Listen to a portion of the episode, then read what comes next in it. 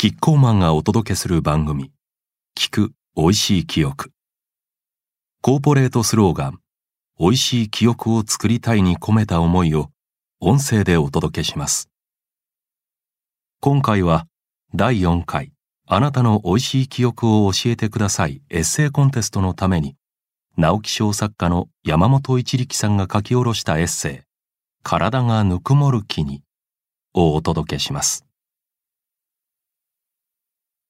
体がぬくもる気に。減塩意識の高まりという時代の流れに逆行することにもなりそうだが、起こりは半世紀以上の昔に遡る。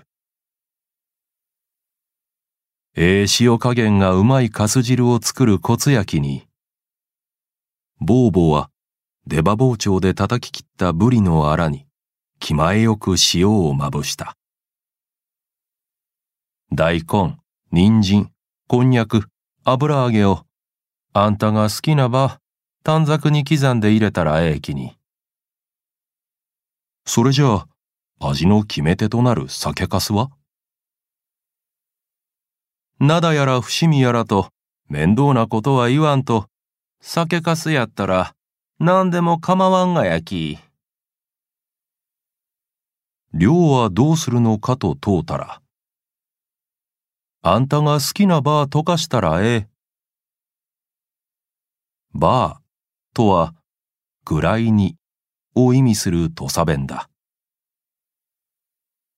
真新しいブリのアラにまぶす塩以外のことは、酒かすまでもすべてバーで片付けていた。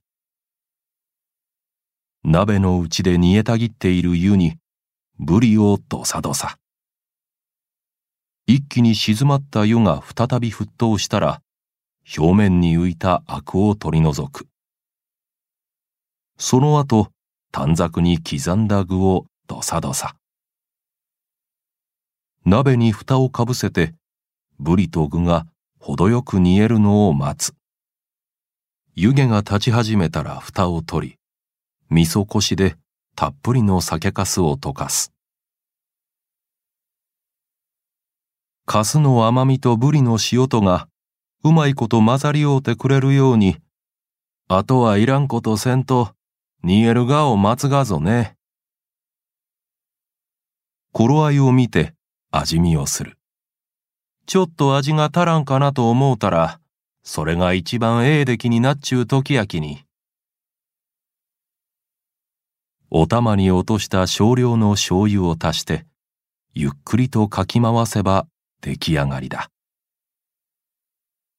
かす汁は上品な碗ではなく、武骨な肉厚の丼によそう。あらが盛り上がるバーに。そして、丼よりもさらに大きな器を柄入れとして使う。かす汁は出来たてが値打ち焼きにね。よそわれたら親の仇に会うたと思うて、物も言わんと食べないかん。親の教えに従い、私はハフハフ言いつつ、夢中で食べた。お袋の味だと思い込んでいたかす汁。なんと、親父が母に伝授した一品だったと知ったのは、成人した後だった。私がまだ4歳の時、両親は協議離婚した。別れた真の理由が何だったのかは、両親ともに奇跡に入って久しい今では知る手立てもないのだが。別れた亭主に教わったかす汁を、おふくろは我が子に伝えていた。大事な一品として。ブリの塩加減がうまさを決めるコツ。思えば、これを言う時の母は、伝授してくれた男に思いを馳せるような表情をしていた。今ではうちのかみさんの得意料理だ。ブリを鍋に入れた後には、ぼうぼよろしく、短冊に切った具をどさどさっと。出来上がりは丼で物も言わずに。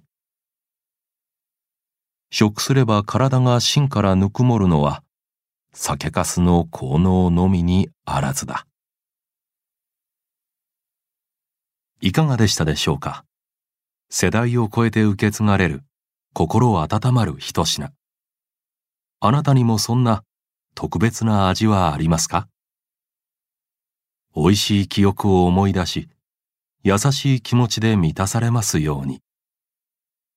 この番組はキッコーマンの公式ホームページに加え各種ポッドキャストでもお楽しみいただけます。また今回お届けしたエッセイは文章でもお楽しみいただけます。それではまた聞く美味しい記憶でお会いしましょう。